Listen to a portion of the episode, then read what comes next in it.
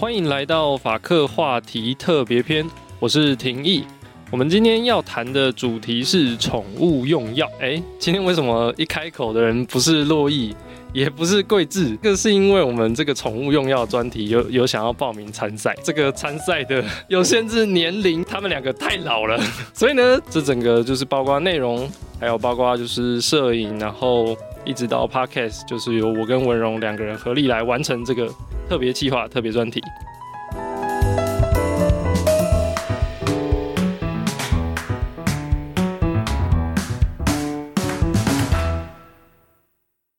嗨，大家，我是第一次出现的文荣，我是法律白话文的社群编辑。那我有时候也会参与一些议题的研究，像这次的这个宠物用量专题，我就也有参与。我们两个就顺理成章的篡位了。对，我们就篡位了。那我们是不是是不是来讲一下，就是说，哎，既然要谈到宠物用药，我们我自己啦，我自己没有养宠物的经验，因为我爸妈不让我养。就是他们说是会对对那个狗毛过敏，所以我从来没有养过宠物。但文荣，你是不是你们家有养宠物？对，我们家有养一只黑柴，它叫做柴 Z，就是那个 A B C D 那个 Z。那说到婷婷，她说他们家的人会对狗毛过敏。对，我妹她一开始也有类似的症状，她非常怕狗，她真的超级无敌怕。当初我弟说要养柴地的时候，她就跳到那个沙发上说：“有有这只狗就没有我。”他非常的担心说。狗进来之后，他会怕的要死，但养了之后完全改变。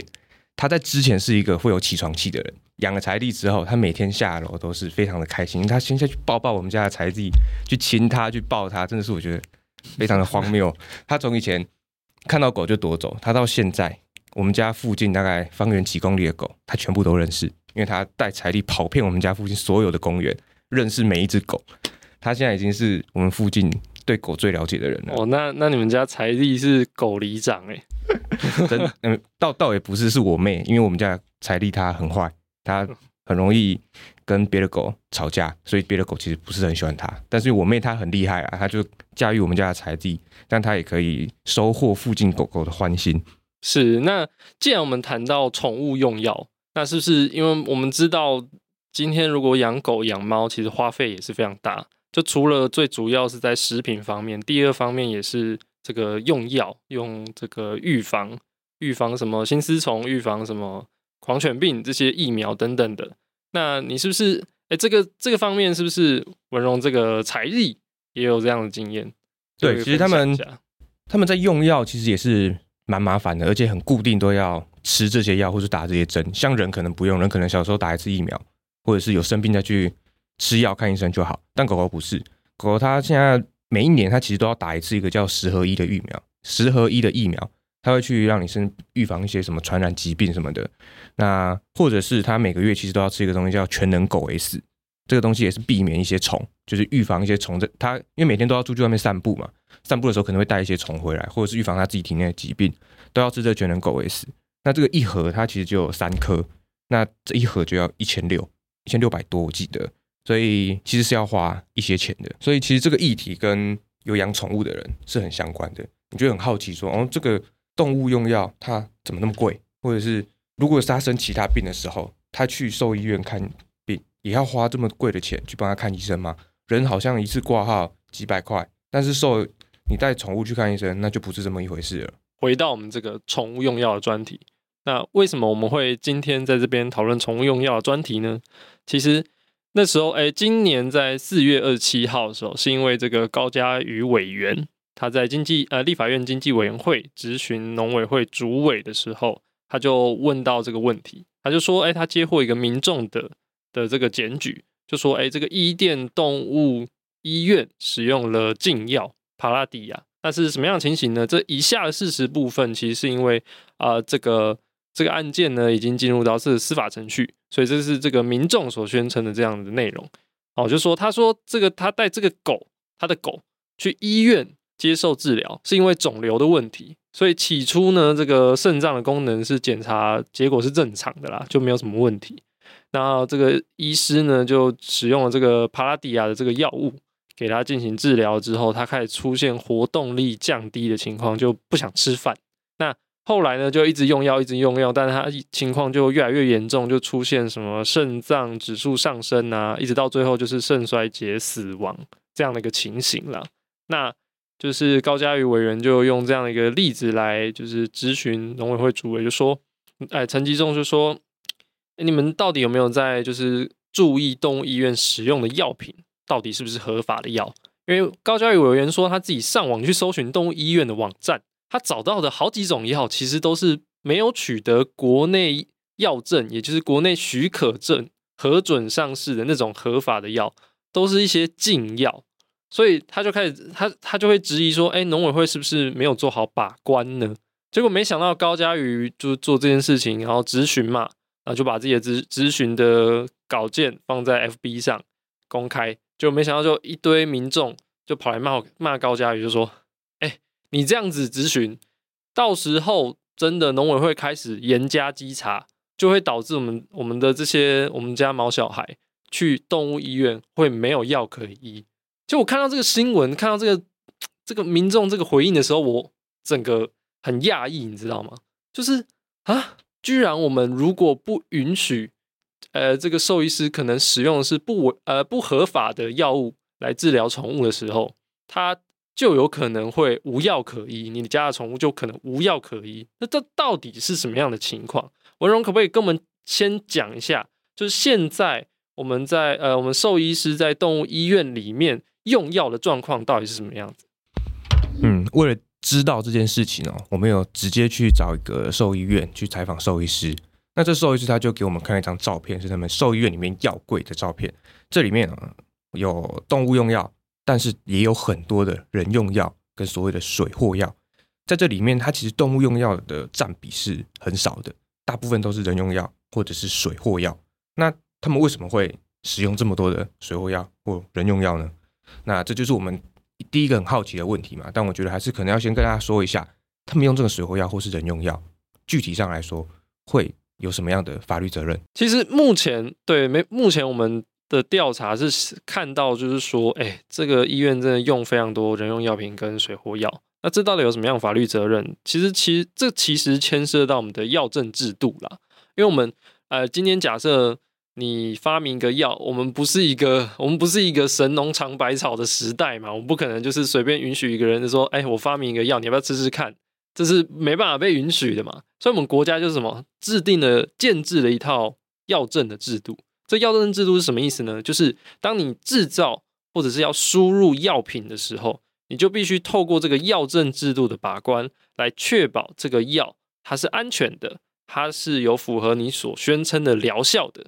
那你才有办法取得许可证，也就是所谓俗称的药证，而上市来贩卖。那这个药证制度设计是怎么样呢？就是这个制造跟输入的业者，他必须准备非常多非常多的文件，包括说，哎，平常你在看那个。呃，比如说你看到一个药罐，药不是有药罐吗？外面不是有一个标签，它上面就会写说它的药名是什么，适应症是什么嘛？还有成分是什么？还有注意说，这个如果有什么样的情况的话，就不要使用，或者是什么咨询药师、咨询医师等等情况，这个东西也要经过主管机关的审核，还有这个业者也必须要送这个样品给主管机关，委请专业的这个单位去进行科学的试验。确保它的安全性，还有它的安定性。那在这么经过这么多复杂的手续之后，它才会颁发这个药证。那既然如此，我们有这个药证制度，为了为了避免就是随便一个人拿出一个药品，就是随意的贩卖，那就代表说我们建立这套制度之后，我们希望的是市面上的药品都是要能够取得药证的。那没有取得药证的药品，我们就要严厉的处罚它。避免它出现，那什么样处怎么样处罚它呢？比如说，在动物用药品管理法里面，这边就会有规定说，你如果是没有药证的情况下，你输入的那些药品会被我们认定成是禁药。那如果你是没有药证，呃，去制造这些药品的话，会被人被我们认为是伪药，也就是假药啦。那如果你是制造或输入禁喂药的话，基本上就是会有一年以上七年以下。的有期徒刑这样的刑非常重，非常重的刑责，那还并科四百五十万元以下的罚金，非常重。那就算你不是制造跟输入好了，你今天是分装，你是贩，你是贩卖，你是意图贩卖而陈列，或者是把它藏起来，那也一样，我们都给你刑事责任，六个月以上五年以下的有期徒刑，还是非常重。所以今天这个兽医师如果真的有用到水或药的部分的话，其实这个东西在现行法下是会被处罚，是有刑事责任的。就如果你是输入的那个人，你你也会被罚；那你是意图贩卖而储藏的那个人，你也会被罚。这是水货药的部分。那你说人用药品部分也违法吗？其实，在现行法下，哎，也是违法的。虽然在二零一五年以前，兽医师使用人用药品其实没有很明确的这个规范，就是说，哎，你不能使用。但是药事法那时候就有规定，就是说，哎，你这些药品啊，就是要原则上你要经过医师处方才可以供应。那例外情况只有一些，比如说什么这个医那个医事诊疗的那个机构啊，但是在这个机构里面却不包含兽医诊疗机构，也就是说，这个兽医师是不能直接取得这个人用药品的。如果药厂直接贩卖给这个动物医院的话，他可能会被依药事法处罚。那在二零一五年之后，也就是因为也是因为这次的事，呃，这类似的兽医师使用人用药品的事件之后呢，就是也有二零一五年也有修改这个动物保护法。这个动物保法规定是说这样子，我们只允许你在这个农委会公告的那个范围内，你可以使用人用药品。那你如果是范围外的话就不行。也就是说，如果兽医师使用这个人用药品，他还他使用的使用到了范围外。还是有行政上的责任的。那既然如此，我们讲了这么多，可以发现说，哎，兽医师现在状况是这么使用到这么多人用药品，有些还可能涉及水或药部分，而且它又是违法的。既然如此，为什么兽医师还要去使用呢？文荣，您可以跟我们解释一下。那这个问题，我们就分两块来说，一个是人用药，一个是水或药。等一下大家在听的时候，也可以在心里面一直记着。这是违法的样态，理论上是分成水或药跟人用药来处理的。那首先我们先说人用药好了，这个部分我们采访兽医师，他说的，他跟我们说，在学校的时候本来就不会教说这个药是人用药，这个药是呃动物用药，他们只会教这就是药，它有什么样的成分，它针对什么样的症状去使用，他们学到的就是这一些。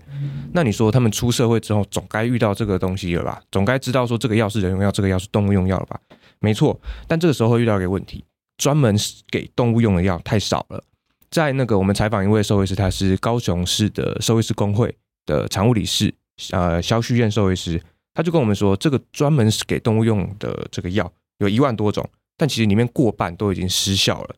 那甚至说，专门给宠物使用的药只有一百多种，里面还有很多是这种驱虫药，就我刚才前面说到，可能像全能狗 S 这一种。它并不是真的针对很多症状来使用，它就是针对这种预防性的这种驱虫药。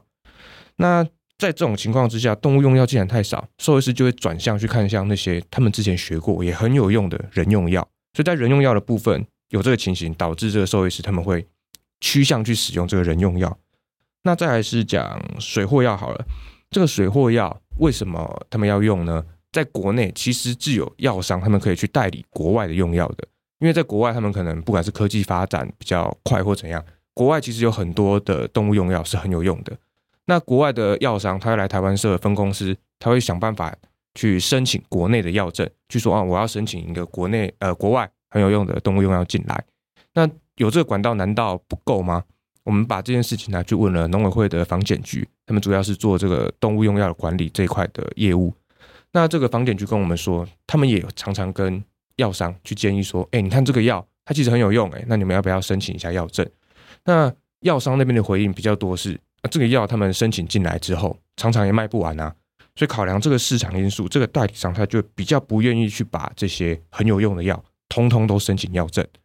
那这也就导致兽医师他们如果想要用他们以前学到很有用的这个药的时候，他们必须要去用水货的方式把药带进来，他们才能用，不然就是使用这个人用药品的部分嘛。对，我这边对我这边统整一下，所以你的意思是说，就是兽医师啊，平常受的教育教育其实就是这个嘛，就是药就是药嘛。那今天他们看到这个药对这个适应症是，哎，这个症状是有效的，那他们就会去取得这个药。其实他们也不太会去管说它背后可能是指向一个动物用药品，或者是指向一个人用药品嘛，他们不会做这样的区分，这是一个。那另外是说，哎，我们事实上就是会发现说，这个动物用药品有取得药证，而且适适用在宠物身上的这种药品实在是太少太少了，所以兽医师才会面临现在这样的状况嘛，要么使用水货药，要么使用呃人用药品，真正是合法用药的部分，可能就是有待商榷。其实我在调查的时候也发现一件有趣的事情啦，就是说，哎，我我想想想要去找一下，就是台湾这个犬猫到底是多少的量，然后大概找了一下，目前最新的好像是有登记的哦，有有这个晶片登记的哦，应该是两百一十二万。那可能加一些什么流浪狗什么的放养什么，顶多三百万嘛，对不对？但是你知道，就是像是我们谈这个市场到底多大多小的问题。如果你看欧盟跟美国，其实就蛮明显的。这么在调查过程中发现，欧盟其实这个犬光是犬哦，还不包含猫，也是几千万，猫也是几千万。那在美国，哎，也是犬，光是狗狗就有几千万只，猫也是几千万只。对，所以我发现到一个很有很有趣的现象是。台湾的犬猫加起来还不一定比这个法法国的宠物乌龟还要多，或者是也不一定比英国的宠物鸟还要多，就是数量真的少，差数量真的太少太少了，所以你就可以发现说，这个市场真的很有可能啊，真的很有可能，真的是就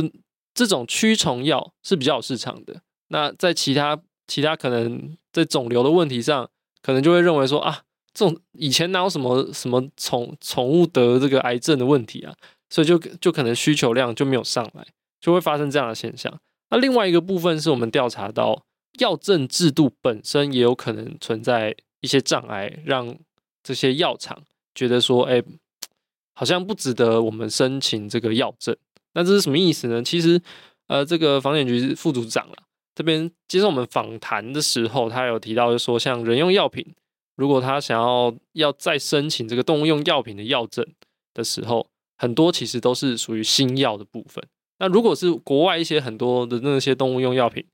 很长也都是第一次申请啦，也都是新药。那新药会怎么样吗？其实你想想看，药证制度既然是来把关我们的药品的安全性嘛，所以它一定会针对你药品今今天进来申请的种类不一样，会决定它要要有多严谨。今天第一次遇到这个药叫新药嘛，所以他就会做非常非常严谨的一个试验。这些这些试验我们叫我们叫动物试验。那这些动物试验到底会做些什么呢？比如说毒理学的安全性试验，它然后这你可能就拿这个药物拿拿不同的剂量，比如说很大剂量，然后看这个这个打在这个小白鼠身上，看它会不会死掉。就动物试验就在做这件事情，就是。你打在它身上之后，哎，比如说它死掉，嗯，那我们就知道不能用这样的剂量了，就是这个剂量是危险的，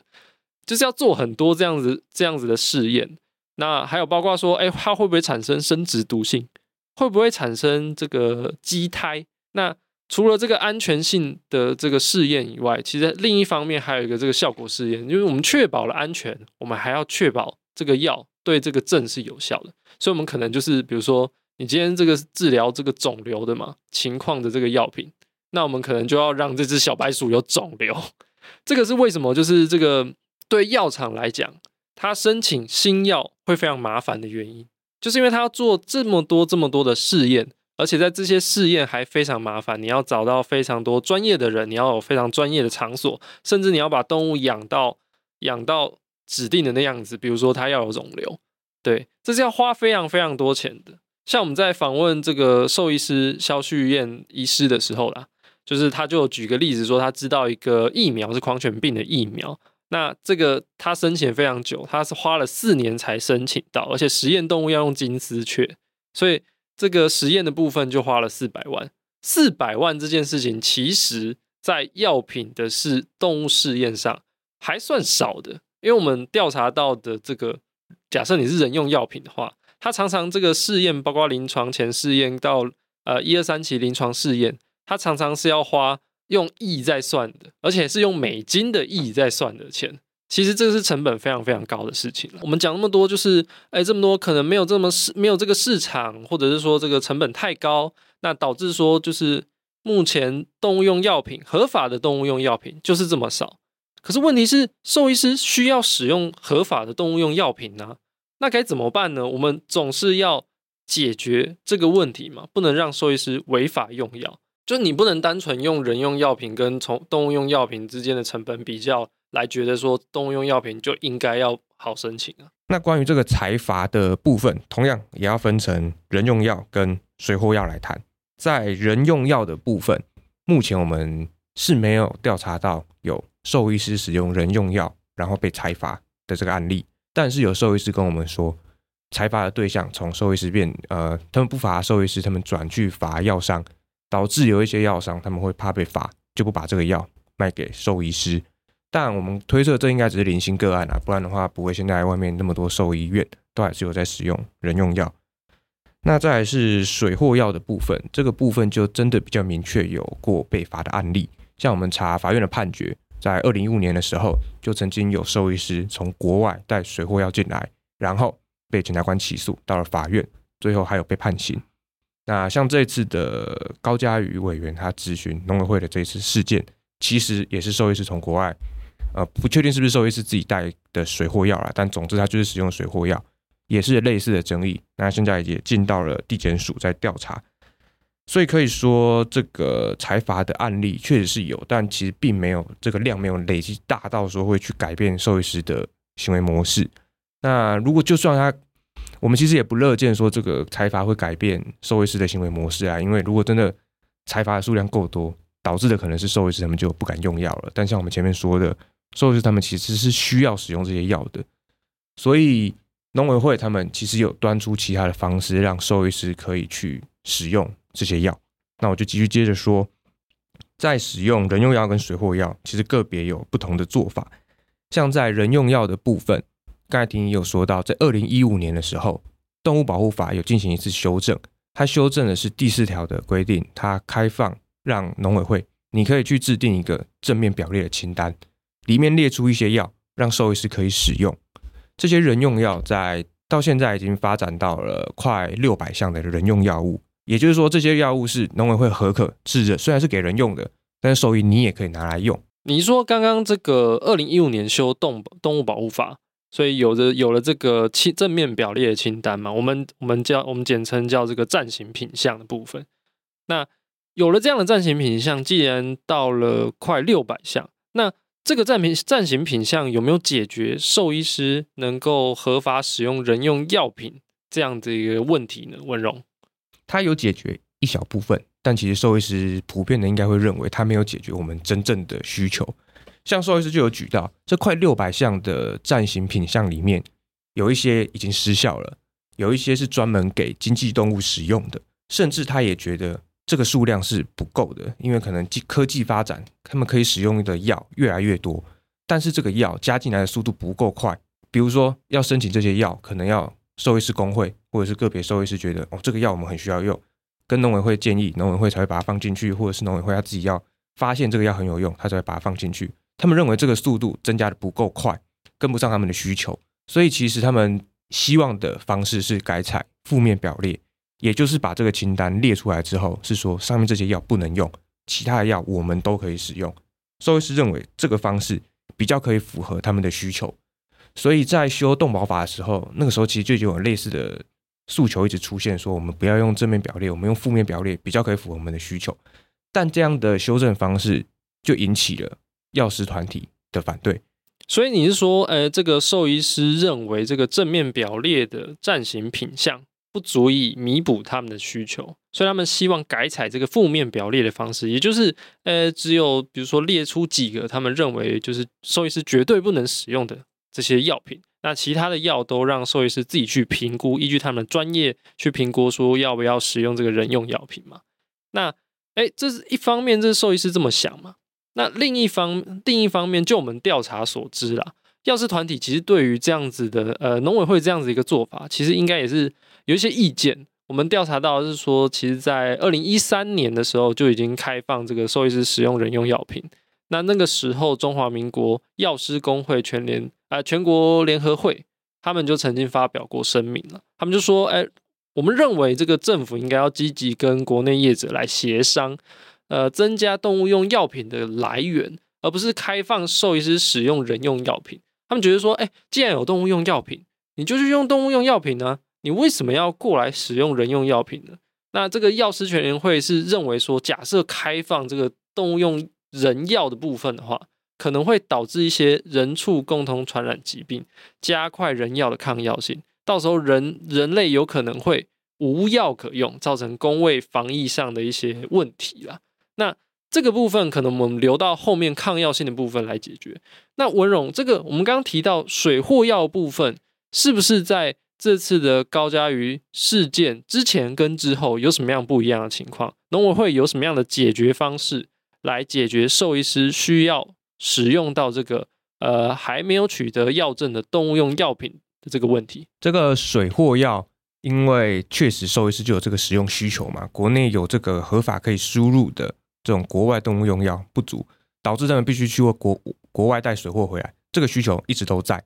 那国内其实在二零零六年的时候就已经有一个相关的办法，它叫做输入动物用药品的样品赠品管理方法。通过这个方法，其实。兽医师跟农委会提出，跟农委会防检局提出申请之后，是可以合法的从国外输入这些药进来，拿来使用的。所以说，这个动物用药品管理法虽然规定说，你没有取得药证的动物用药品是禁药，你不可以输入，你不可以，不可以使不不可以购买，不可以使用。但是我们还开了另外一条路，叫做样品赠品的这个管理办法。希望让兽医师，呃呃，提供兽医师一个管道，可以来申请这些没有药证的动物用药品吗？诶，既然有这个办法，那兽医师有在使用这样的办法吗？其实是有兽医师使用的，在二零一九的时候，农防农委会防检局那边有一个类似会议记录或者是公文，它上面就有提到他们自己说，每年申请的案件大约三十件。那这三十件足够吗？我们用另外一个例子来说好了，像高嘉宇这个事件。他争议的那个药叫做帕拉迪亚，那这个药当时是高嘉瑜调查，全国只有一间兽医院有去透过这个管道申请用药，也就是说，除了这一间兽医院以外，其他的兽医院都是使用水货药。那这个输入用这个正品样品的管理方法，它为什么这么不好用呢？我就继续讲了啊，那这为什么这么不好用？在我们采访兽医师的时候，他们就有提到。因为在这个样品赠品管理方法里面，你要申请，你必须要提供一份资料。那这份资料里面有很多的文件，他们觉得是不好用的。比如说，他们要提供输出国贩卖业者的许可证明，或者是原厂同意经销商，就是同意这个药商去贩卖的这个来源证明。那这些东西难道很困难吗？那我们也把这个问题去问了这个农委会防检局。那这个防检局他跟我们说。其实为了避免贩售，就是呃，兽医师从国外把这个药申请进来之后，又拿去卖给别人，他们会限制他们申请的量，你不可以一次买太多太多，如果太多的话，你就可能拿去卖嘛。那兽医师如果真的合这个要求，他只买一小盒，那因为原厂大部分是批发的，他不可能为了一个小小的东西就开一个证明给你，而且他也不认识你，不知道你要怎么用，所以兽医师在申请的时候，如果要附上这个文件，是会有困难的，这也就导致兽医师他们使用这个管道的意愿不高。那因为有这个高嘉瑜的事件发生之后，他这个高嘉瑜他有去协调房检局跟一些兽医团体，你们来开会看怎么样解决这个问题。那在协调之后，兽医院呃协调之后，房检局意识到这个问题，他们也为了让兽医师可以尽快去取得他们需要的药品，他们就进行了从二零一六年以来最大的修正，他们就把刚才提到的像是这个业者他的职业证明，或者是原厂要不要同意贩售的这个来源证明呢，就把它删除掉，也加快了在行政流程上的审核速度，让兽医师可以更快拿到他们需要的用药。还有一个蛮大的改变啊，是说这个兽医师工会，你也可以去申请储备用量，可以加速这个申请，不用每次都从国外。如果说兽医师工会那边也有储备一些用量的时候，你去申请会比较快。所以你是说，就是因为高嘉瑜这样的事件之后啊，所以农委会呃防检局这边就决定修正这个样品赠品的。管理办法让它变得更好用，就包括说可能文文件上啊有所减少啊，或者是说兽医师工会也变成一个新的一个申请的主体，它可以去申请这个量，比如说进到它工会里面储藏，这时候就不需要由个别的兽医师自己去申请，这时候就会发挥公呃兽医师工会就会发挥一个统整的功能。就不需要个别一件一件的过，这样成本非常高。这是这次高嘉瑜事件过后有所改进的地方。不过这样子的一个修改有没有相对应产生某些疑虑？我们在访谈过程中好像也有受呃呃肖旭燕兽医师其实有表达出他的一一些疑虑。你呃文荣是不是帮我们说明一下？没问题。这个肖旭燕兽医师他其实长期就有参与这种兽医师到底要如何用药的这种改革运动里面，所以像这一次的协调会议里面，萧旭燕兽医师他其实也有参与的。那他针对我们刚才说删掉两个资料嘛，其中有一个部分就是药商执照的这个部分，他对删掉这个部分他是有意见的。他认为说，你如果把这个药商执照的部分拿掉，那任何人都可以从国外去寄药过来啊。那萧兽医他就认为说，你将会导致之后出事情的时候，你很难去追溯究责，所以他就是跟继续跟房检局的长官沟通说，还是需要这个资料，不然的话之后出事没办法去查。那他也说了，其实很多国家，比如说欧盟、日本或是美国，他们网站上你其实都可以直接查到这个药商他到底有没有取得执照。所以房检局这边在审核的时候，并不是太困难的一件事情。经过这次的协调，房检局他在申请呃要求兽医师提供的资料上面，他就有多了一栏是申请者，你一定还是要填写你是跟哪一个药商购买的，让房检局可以去审查这个药商的执照。那在经过这次修正之后，萧兽医他也有说了，这比他之前的努力还要更好啦。就是这次开放的幅度很大，像工会他出去谈的话也比较好谈。那对这个兽医师会员来说就是很方便的。除了说方便这个兽医师去申请以外，这个行政申流程的速度应该也是快了蛮多的。根据萧旭燕兽医他自己的申请经验，过去可能一两个月东西都还不一定会下来，那这一次可能三到七天东西就办下来了，这速度可以说是改变了很多啦。所以，所以你意思是说，就是在这个高嘉宇质询之后，那这呃农委会房检局针对这个样品赠品的修改，这个修正确实有让过去已经有这个这个申请经验的兽医师，就是认为说确实有变得比较快。不过，这个样品赠品的这样子一个申请管道，我们是不是就是也有访问到一些学者认为它其实是存在一些法制上的疑虑的？对这个部分的话。我们台湾有一个台湾大学的法律系教授林明强，他是专门研究动物法的，所以我们也去拿了相关的问题去问他。其实我们在早期研究的时候，我们就有，点疑惑，因为这个管道它是样品跟正品，那我们从国外申请这个药进来医治动物是有符合这个定义的吗？它这个药是样品还是正品呢？那访问了之后呢，是林明强教授跟我们说，其实这不是样品，它也不是正品。因为你用在动物身上啊，怎么会符合这个定义？其实，如果你去看药事法或者是动物用药品管理法的话，其实你就会发现说，哎，他们都规定了一条叫做“经核准制造或输入的药药物样品或赠品不得出售”。那这这个样品或赠品管理办法由这个这个主管机关来定了。但你如果去看药事法的这个样品跟赠品是什么意思的话，你会发现样品其实主要指的是药厂。拿来申请药证，或者是拿来精进研发技术的的一种药物。那要么就是在说在教学医院呐、这种地方，或者是学术单位，他们拿来研究用，这个叫样品。赠品是什么意思呢？要呃，这个药事法底下这个管理办法也有规定说，这个赠品其实指的就是说，你比如说你遇到这种呃一些特殊情况，是这个人可能等一下，我觉得这直接讲那个。那赠品是什么样的情形呢？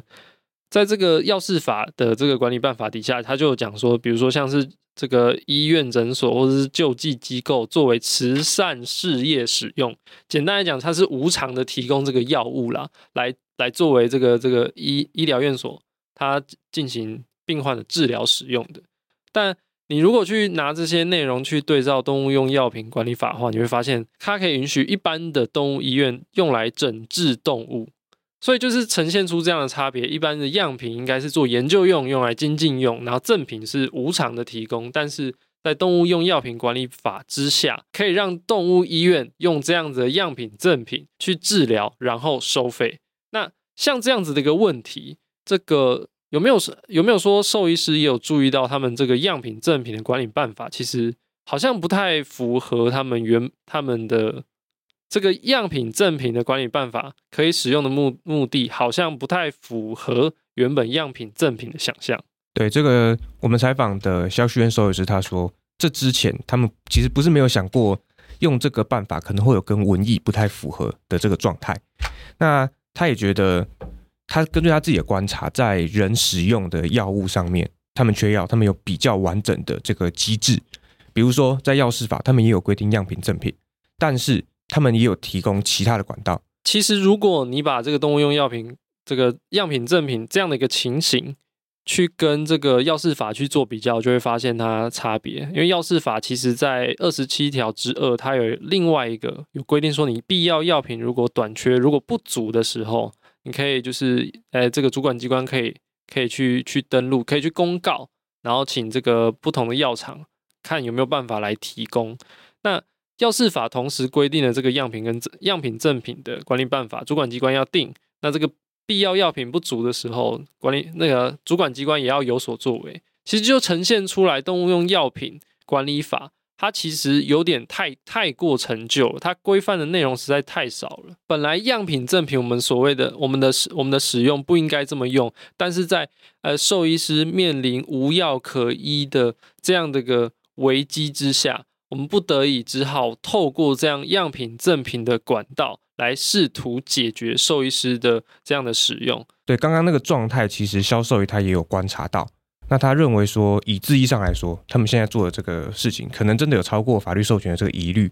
那他也说，随着时间进步，以后其实有更多需求是可以跟这个人的医师去看齐的。那可以去制定出更多的管理办法，这样的话可能会更符合这个管理办法授权的这个目的。那总体看起来，水货药的这样子的一个呃，兽医师使用水货药这样子一个争议，在这次的事件之后，有样品赠品管理办法的一个修正，确实呃，逐渐达到了兽医师的期望，能够更快速、更方便的取得他们需要使用的药品。但是同时也伴随着我们观察到的，哎，使用样品赠品管理办法却不符合法律授权的部分，也呈现出来动物用药品管理法。确实是太过陈旧，需要被精进的一部法律，这是未来我们可能可以去注意的一个地方。那么回过头来讲到说，兽医师还有另外一个部分是使用人用药品的这个这个部分。那我们有谈到说，药师认为这样，呃，兽医师使用人用药品的话，有可能造成防疫上的问题。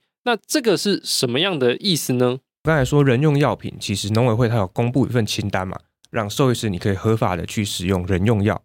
这人用药品的这个暂行品项有很多问题。我们刚才前面说，它可能品项不足，可能里面很多是给经济动物用的。但其实对兽医师来说，还有一个很重要的问题，是这份清单里面没有一个，没有任何一项抗生素。那抗生素其实是兽医师在治疗的时候很常会使用到的啊。那你现在又不在这个清单里面给我们合法的使用抗生素，那就会导致兽医师他们觉得这份清单好像没有这么符合他们的需求。那针对这个需这件事情哦，其实像高雄市兽医师工会，他们就持续有一直有在争取说要加入这个清单。那确实在二零二一年的时候，他们有提出一百多项的抗生素，希望可以加入这个清单里面。那到了今年又持续的删减，因为他们可能在开会讨论的时候，有觉得哪些部分可能不适合放，又删减到了剩下四十几项。那直到现在这个状，直到现在这个四十几项的抗生素是很有可能会通过的。也就是加进这个暂行品项里面，让兽医师可以合法使用。但是使用抗生素就会面临到一个问题，就是抗药性的问题。也就是药师工会他们之前反对广泛的开放负面表列的时候提出来的意见。那我先讲解一下什么样是呃什么是抗药性的一个问题哦。抗药性指的就是呢这个药物效果降低或者是失效的一个情况啦。那我们最常见的因最常见的情形，其实就是使用抗生素。如果你大量跟频繁的使用抗生素的话，有可能会导致，比如说细菌逐渐的发展出抗药性的机制，然后无效化特定种类的抗生素。这个时候，哎，这个抗生素就不能用了。那以后，如果你在反复这么做的过程之中，你可能就越来越少的抗生素是可以被使用在对付这个细菌上的。这就是我们讲所讲的。细菌有可能产生出多重的抗药性的情况，最后产生出呃一种细菌，是我们无论用哪一种抗生素都可能无法消灭。这个我们就被我们称为超级细菌。那一旦出现超级细菌，人类可能就是会面临到非常严重的一个防疫的危机。这个是药师团体过去到现在一直都担心的部分。那不过，到底兽医师使用人用抗生素，真的会导致抗药性的情况恶化吗？这件事情我们就也很好奇，到底有没有这么严重？那我们访问了之后，兽医师他给我们看了一个报告，因为其实有的时候用兽那个，有时候使用抗生素，他们必须要送去做细菌培养，去看这个抗生素它到底有没有用。那根据这份报告，他们才能给出比较合适的药物嘛。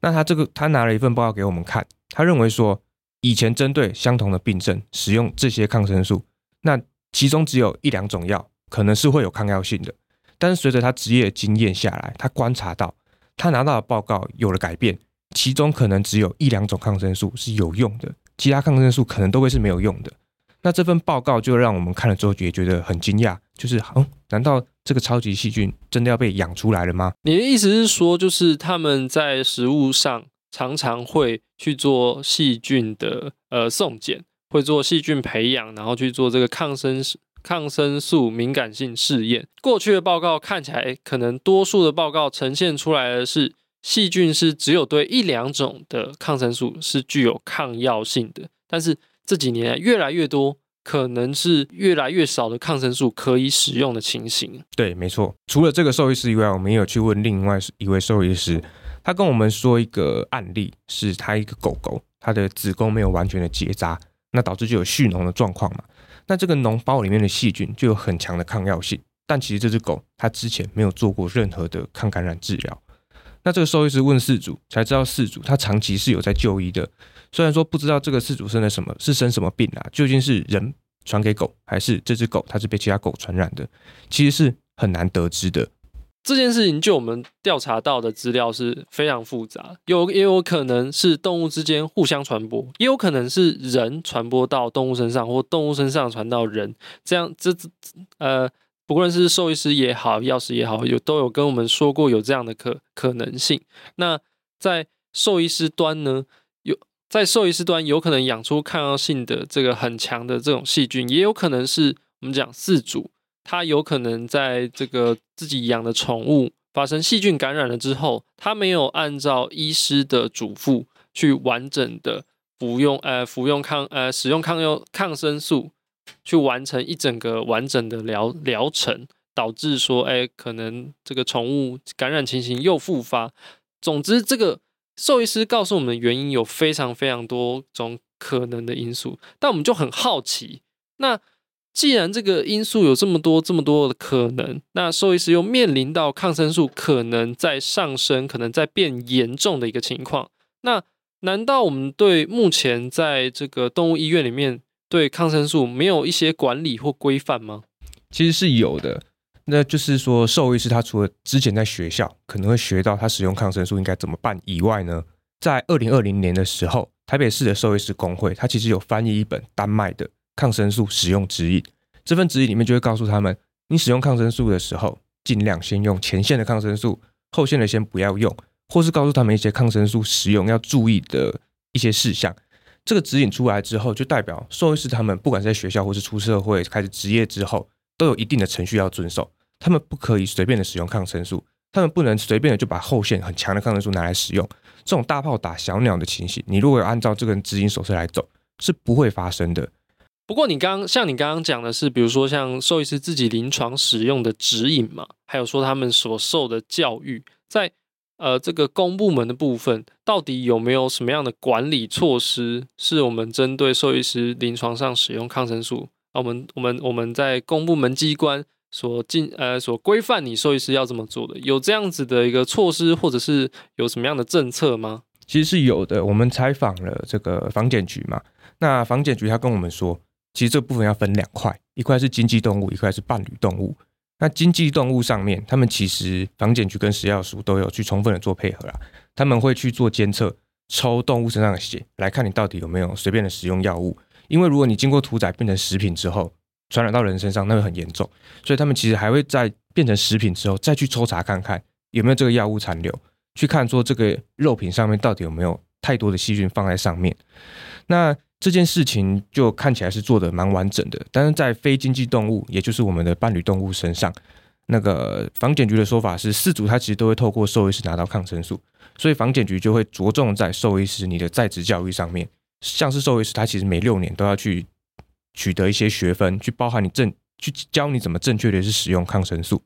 OK，所以我了解，就是防检局这边目前的措施，可能主要都是大部分都是针对经济动物部分，他们有了一个非常完整的一套措施、完整的一套流程以及完整的一个监测。可能有这样的一个监测存在，但是就呃，可能非经济动物或者说伴侣动物的部分，他们可能着重的还是教育的这一块。但不过就我们这边的调呃，不过就我们的调查，我们似乎发现到药师有这样不同的意见。我这边简单叙述一下，药师这边意见到底是说什么？其实药师在这个议题中扮演的角色一直有点尴尬，就他们一直被外界一般民众认为说，哎，你们是不是？在阻拦你们是不是有什么样的考量什么的等等诸如此类的声音存在了？但是我们也访问过这个中华民国药师工会啊，这个全联会的这个副秘书长李义轩药师哈，那他有跟我们解释说，就是其实药师并不是说这个兽医师不能使用人用药品，也不是说不能使用抗生素，但重点是药师公会认为。兽医师在使用人用药品，还有在使用抗生素的时候，其实应该要尽量的去去看我们目前在人医的这个部分做了什么样的管理跟检测。举例来说好了，我们刚刚有提到这个兽医师有这个临床的指引出现嘛？其实药师也有跟我们讲说，就是在人医的部分，这样的指引算是蛮普遍的，而且不而且不只是临床人员他们在使用抗生素上。他们有自己的内规，有自己的使用指引。疾管署卫生卫福部疾管署，他们也有上位的一个这个政策性的指引，告诉你说，疾管署在这个抗生素的使用上，应该要扮演什么样的角色，来阻止抗药性的恶化。还有从疾管署一直到所谓的我们所谓医院的角色，应该要扮演什么样的角色？那医师、药师跟护理师又分别应该扮演什么样的角色？当每一个角色都扮演好他的工作的时候，才有办法整体性的为这个抗生素抗药性的战略做出考量。但是如果你回头看这个兽医师目前使用抗生素的指引的时候，你会发现其实很少，就只有这个临床的使用指引，还缺乏了整体战略上的考量。那这是一部分，另外一部分是说，在人医的部分，其实有一整套的药品管理的体系，这边有一个所谓 GMP。相关的法规跟药品 GDP 相关的法规，他们有这个西药药品优良制造的规范，还有这个运销的规范。他们针对不同的药品，然后不同的不同的，比如说你是制造厂，你是输入厂，他们有一套完整的体系去规范你说，哎，你应该要符合什么样的规范。另一方面，在药品管理的部分，其实药师团体也认为说，像他们在人的部分有这个西药药品优良制造规范，或者是什么运销规范。或者是说，他们因为人的部分有健保嘛，所以在常年的运作之下，他们在药品管理方面有一套很完整的体系。那包括说，你一般在一般人在就医的时候，你会拿到药袋，那在药袋上就会标示说你是拿到什么样的药，然后在是谁在什么时候帮你调剂的。透过这样的方式，当人在服用药物发生问题的时候，其实它是可以被追踪溯源去做药品回收的。那这些这些这么多的机制，其实这些这么多的机制，其实都建立在一个很重要的基础上，就是他们在药品管理上做好了资讯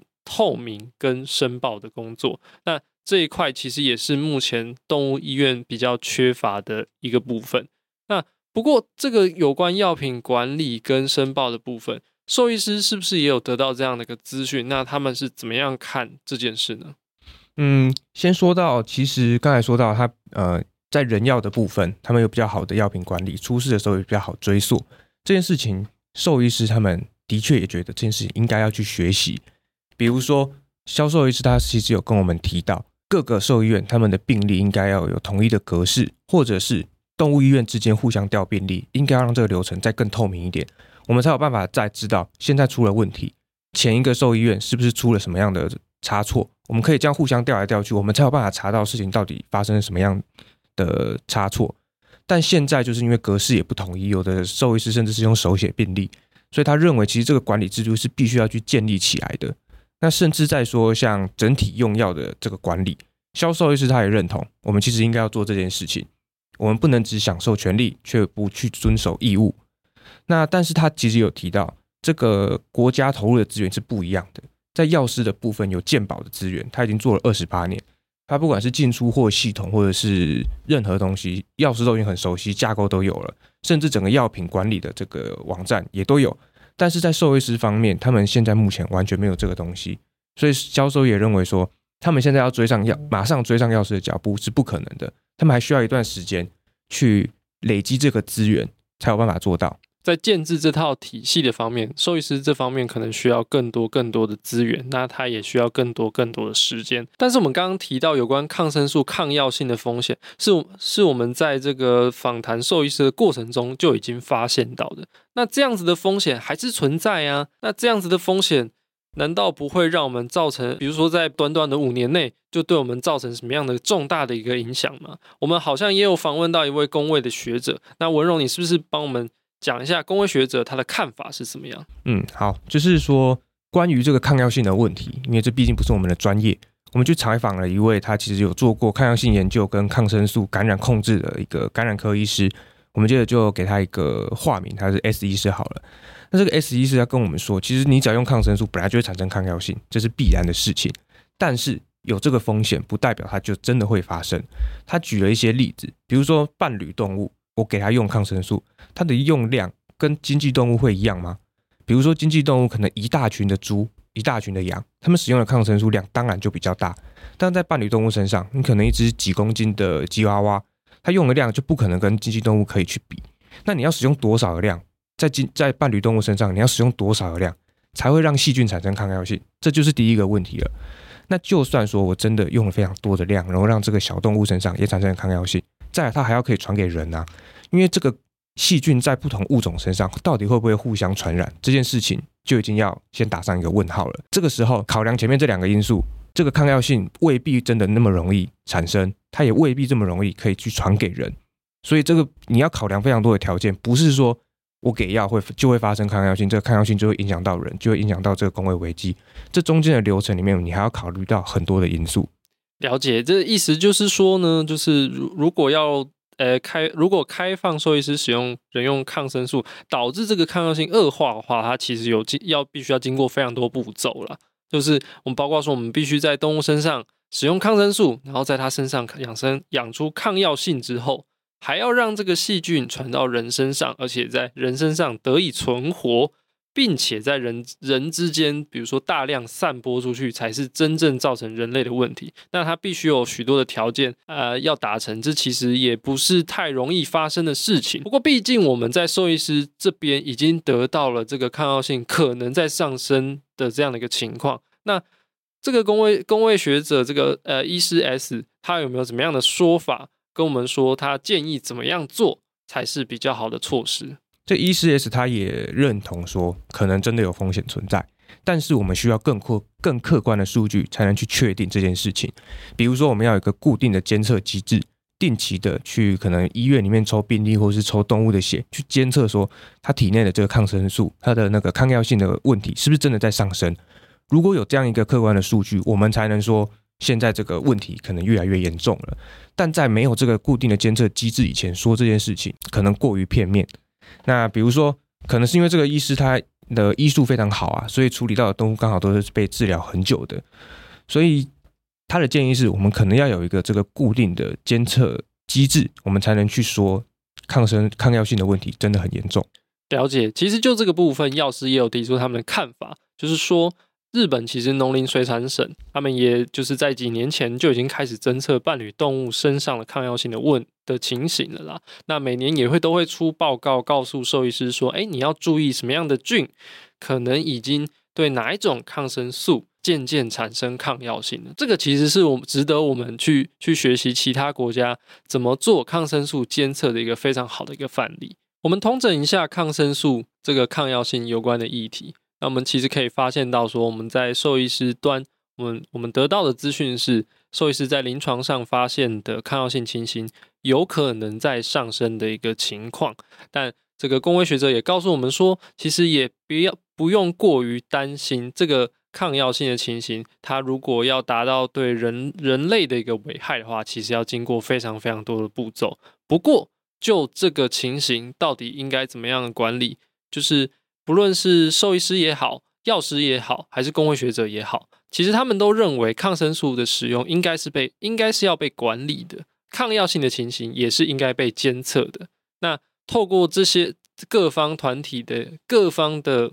意见的交流，其实可以，其实可以达成一个共识，就是说，我们目前在伴侣动物身上的抗药性问题，可能需要更进一步的措施，比如说监测的手段，去来注意它潜在的一个风险。那文荣，我们讲了这么多，研究了这么久的一个资料，那你对于兽医师无药，呃，可能缺药，或说无药可用的一个这个议题，你有没有什么样的感想？嗯，作为一个算是饲主嘛，虽然说才艺它并不总是由我在带啦，但我会认为作为一个饲主，听完这个议题之后，我会做的事情是，以后我带才艺去看医生，医生如果要用到抗生素，整个疗程我会尽量把它走完，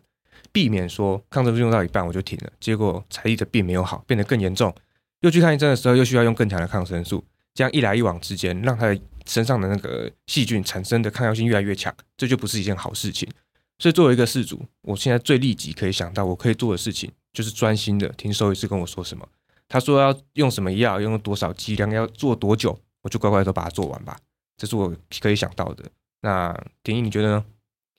其实我听呃研究到现在，我认为这个议题虽然在可能在十年前讨论的时候，各方团体是针锋相对，但我觉得讨论了这么久，其实大家。如果能够理性好，呃，理性的坐下来，不要有就是偏见，去好觉得好像对方就是因为什么样的心态，所以不想要服从法规，或者是呃想要偷懒等等的情况。其实如果能够理性的好好坐下来，可以发现我们之中有非常非常多的共识。像抗生素的管制这件事情，呃，管理这件事情，其实就是大家都能够认同，而且希望能够来互相合作的。那我们也希望在这一块这一部分，过去可能这个农委会没有没有做得像经济动物这么多，那未来它农委会可能升要升格成农业部了，是不是有这样的资源能够投入到伴侣动物这一块，也能够至少做一些监测，至少做出一个政策性的指引，告诉我们临床的兽医师说，我们应该要扮演好什么样的角色，注意什么样的抗生素有是不是有产。是不是有什么样的细菌产生抗药性的？这对，这不对，这不仅仅是对于兽医师来讲，他们在职业的过程中可以确实能够，呃，能够处理饲主的问题，治疗好动物。对于饲主来讲，这样子他们的宠物也才有真的有可能获得比较良善的一个治疗。那就药师的部分，药师的担忧来讲。其实我们在谈在谈药师的担忧，大部分讲的药师担忧的都是药品管理的部分。我们也希望未来的农业部能够，呃，朝人的人医的部分、人的人用药品的部分看齐，能够真的建立起一套完整的制度。不论对于兽医师也好，饲主也好，对于我们一般所有一般民众也好，都是非常都是保障我们健康安全的一个非常好的一个结果了。那听完廷义的结论之后，也听完我们这整集 podcast，相信大家可能还是有很多疑问，因为这个议题真的不是我们大家想的这么样的简单。那我们在我们的法律白话文的网站上面也有写了一系列总共三篇的文章，里面就很详细的去说这当中有什么样的争议。大家如果有什么资料想查的话，也欢迎可以去我们的三篇文章看更详细的解说。好，那我们今天这一集就到这边喽，拜拜，拜拜。